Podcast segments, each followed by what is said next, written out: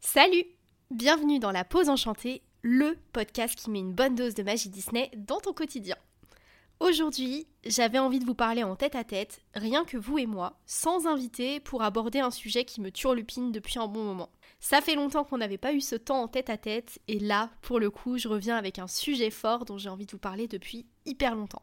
Après presque 7 ans à faire du contenu Disney sur le net et plus de 10 ans de collection à mon actif, ma passion a bien évolué, et mon regard sur les films d'animation a lui aussi bien changé. Mais est-ce moi qui vois les choses autrement ou Disney c'était vraiment mieux avant? Je vous propose qu'on se pose ensemble pour y réfléchir. Si vous le souhaitez, vous pouvez m'écrire sur le blog ou sur mes réseaux sociaux, pixitubeuse, pour qu'on puisse débattre ensemble.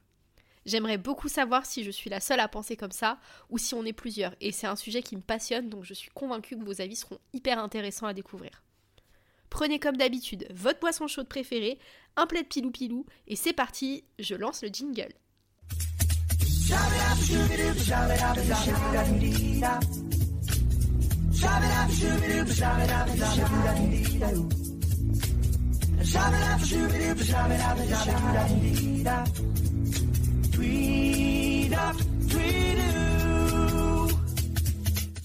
Comme tous les fans Disney, enfin, je pense, j'ai une période de films d'animation qui m'a profondément marquée et à laquelle je suis très attachée.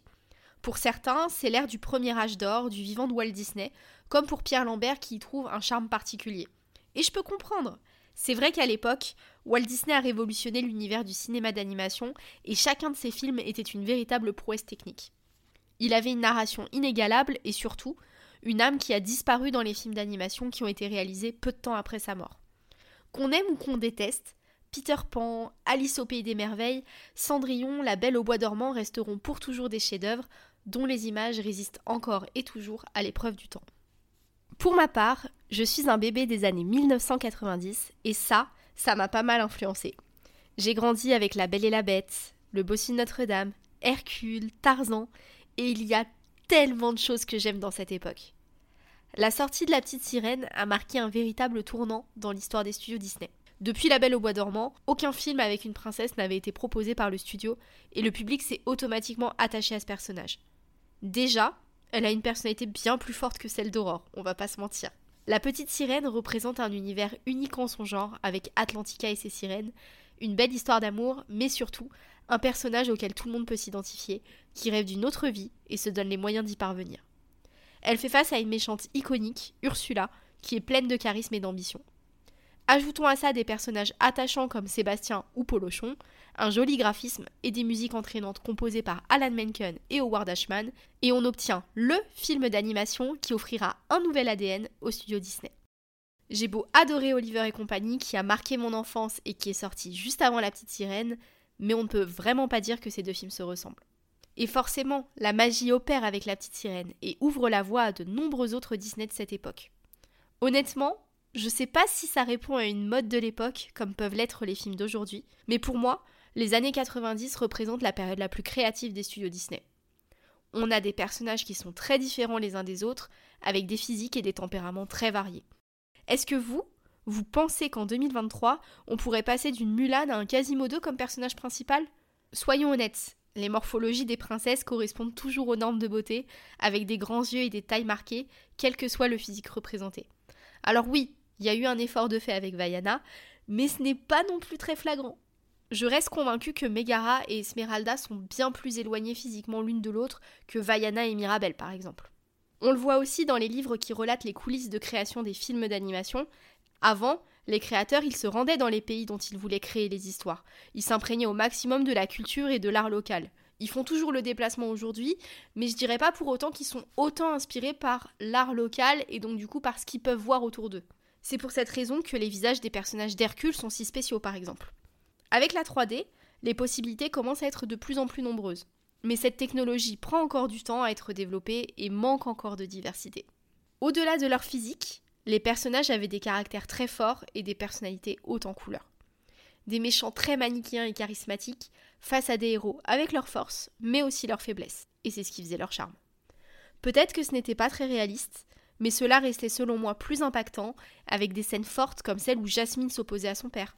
Mulan se préparait à prendre la place de son père, après qu'elle ait échoué dans ce qu'on attendait d'elle en tant que femme, ou encore Pocahontas, qui défend ses convictions par amour et pour la paix, ça c'est des femmes qui m'inspirent. Il y avait une vraie diversité qui me donnait l'impression que chaque personnage était unique, que les univers étaient extrêmement créatifs, avec des histoires très différentes les unes des autres, et des morales fortes. Et puis, soyons honnêtes, les méchants c'était quand même autre chose, non? Encore une fois, on n'était pas sur des personnages que l'on croiserait dans la vraie vie, et ils étaient vraiment mauvais. Mais à partir du moment où ils ont de vraies motivations, un look, un design qui leur est vraiment propre, qu'ils ont même leur propre chanson, ils restent selon moi des personnages qui marquent les mémoires et que l'on adore détester. Cette créativité, on l'a un peu perdue dans les Disney des années 2000, et pour moi, on l'a retrouvée avec Réponse en 2010. Les films comme Réponse, La Reine des Neiges, Zootopie ou Les Mondes de Ralph, par exemple, ont gardé cette fraîcheur, cette diversité et cette histoire différente et attachante que j'aime tant.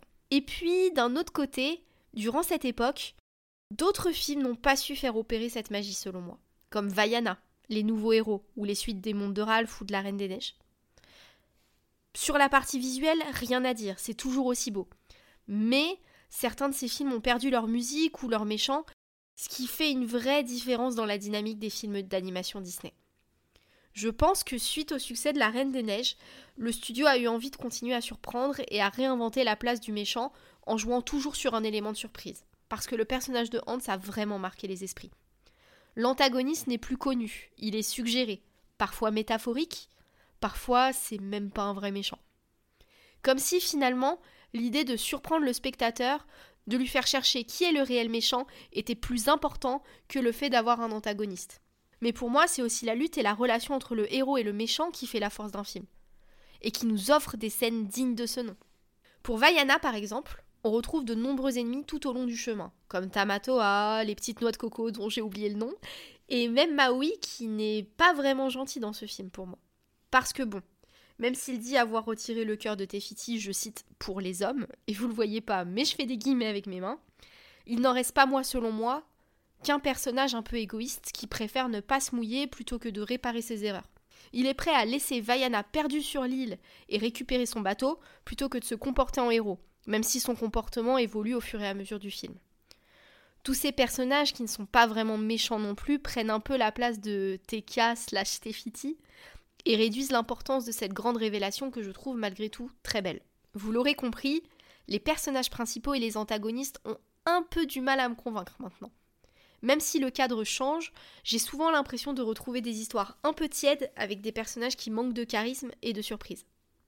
Et ça, c'est un cheminement qui m'a pris du temps parce que c'est vrai que ces dernières années, dans mes vidéos YouTube, quand je vous faisais des retours de critiques, j'étais plus souvent mécontente qu'heureuse d'avoir vu les films et j'avais du mal à comprendre pourquoi. Je savais pas si c'était moi qui devenais trop exigeante ou qui vieillissais, même si euh, ce mot me hérisse les poils, ou si tout simplement et bah mes standards avaient changé et les films n'étaient plus les mêmes qu'avant. Et en rédigeant cet épisode, je me suis rendu compte qu'il y avait quand même de vraies raisons derrière et j'étais contente de creuser et d'aller plus loin dans cette réflexion.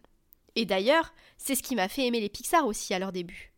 Dans les années 2000, chaque film proposé par Pixar était différent et rivalisait d'originalité. Entre des jouets, des monstres et un rat chef cuisinier, les univers se suivaient et ne se ressemblaient pas les histoires nous transportaient à chaque fois dans un autre monde. Avoir Pixar comme point de comparaison me fait me rendre compte que finalement, même si je l'ai dit un peu avant, c'est pas la 3D le problème, mais la direction artistique donnée aux nouveaux films d'animation Disney. Après, il faut le dire aussi, dans les années 90, c'est vrai, on a eu de mauvaises surprises avec les suites de nos films d'animation en cassette. Mais c'était en cassette et pas au cinéma. Aujourd'hui, j'ai souvent la sensation que Disney cherche à faire des films qui collent à une certaine tendance, à certains attendus, plutôt qu'à s'attacher à raconter de belles histoires. On surfe beaucoup sur le succès de ce qui a déjà marché par le passé, comme le prouvent les live-action qui réinventent très peu les films que l'on connaît, mais aussi les suites Toy Story 4 chez Pixar ou Les Mondes de Ralph 2. Et le pire, c'est que pour moi, il n'y a pas grand-chose à y raconter. Vous l'aurez sans doute deviné, mais l'idée d'avoir un Reine des Neiges 3 ou un Toy Story 5 ne me transporte pas des masses, non. Surtout car pour moi, la rentabilité passe avant l'envie de raconter une histoire nécessaire et ça, ça me dérange énormément. Pour moi, on a d'autres médias maintenant avec Disney ⁇ et la possibilité de faire des séries dérivées plutôt que de nous faire un film d'animation qui n'apporte rien à l'histoire originale, ou comme dans le cas de Toy Story, où le 3 fait une bien meilleure conclusion que le 4, et j'ose même pas penser au 5. En 2023, j'ai cette sensation que Disney et Pixar n'ont plus la même inspiration pour raconter des histoires impactantes. Visiblement, il n'y a rien à dire encore une fois. Les personnages sont de plus en plus variés, ce que j'apprécie tout particulièrement. Mais côté scénario, c'est très plat. Je vais pas parler d'Avalonia ici, mais pour moi, c'est vraiment le meilleur exemple que je peux vous donner. Voilà, j'en dirai pas plus. À l'heure actuelle, je trouve qu'il y a un schéma qui se répète chez Disney et Pixar, puisqu'on met systématiquement comme héroïne un personnage féminin, parce que oui, le girl power c'est tendance. On supprime la possibilité d'avoir potentiellement une romance car ce n'est pas assez féministe. On élimine le méchant au profit de personnages moins manichéens, en retirant les chansons aussi parce que c'est ringard, sauf pour Encanto, et heureusement. Et pour moi, finalement, on se retrouve avec des histoires qui se ressemblent un peu toutes et qui manquent de substance. Après Disney, c'est maintenant Pixar qui a du mal à me convaincre, et que je sens perte de créativité.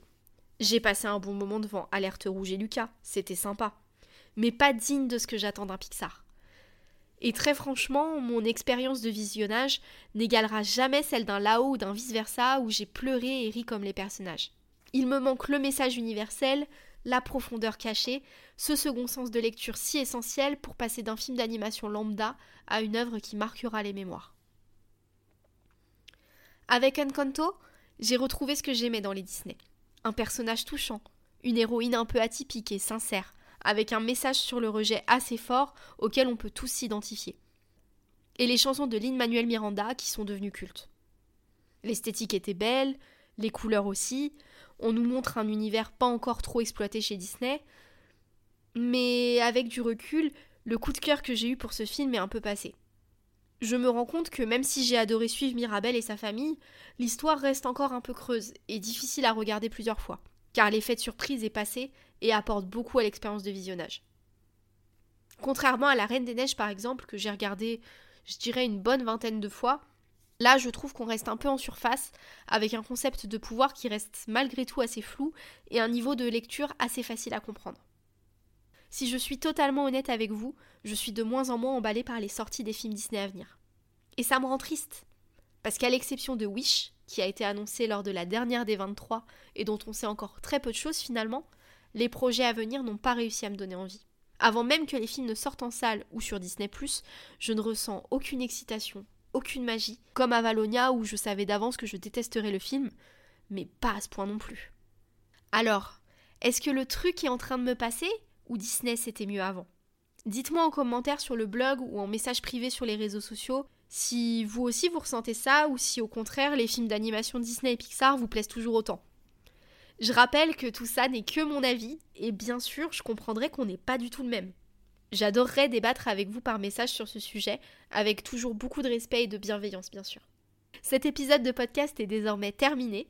On s'est dit pas mal de choses, et j'espère que ça vous a plu. Je vous retrouve le mois prochain avec un sujet complètement différent, et je pense plus léger aussi. En attendant le prochain épisode, prenez soin de vous. À très bientôt.